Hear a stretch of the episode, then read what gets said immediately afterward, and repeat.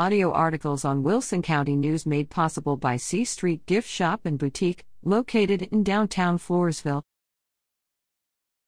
Kindness in a Book Sinclair Elementary School student Geneva found a note in her library book, intentionally left by a student who had previously read the book, saying, Dear kid, if you get this book and read this note, you are very sweet and kind, and you look very lovely today.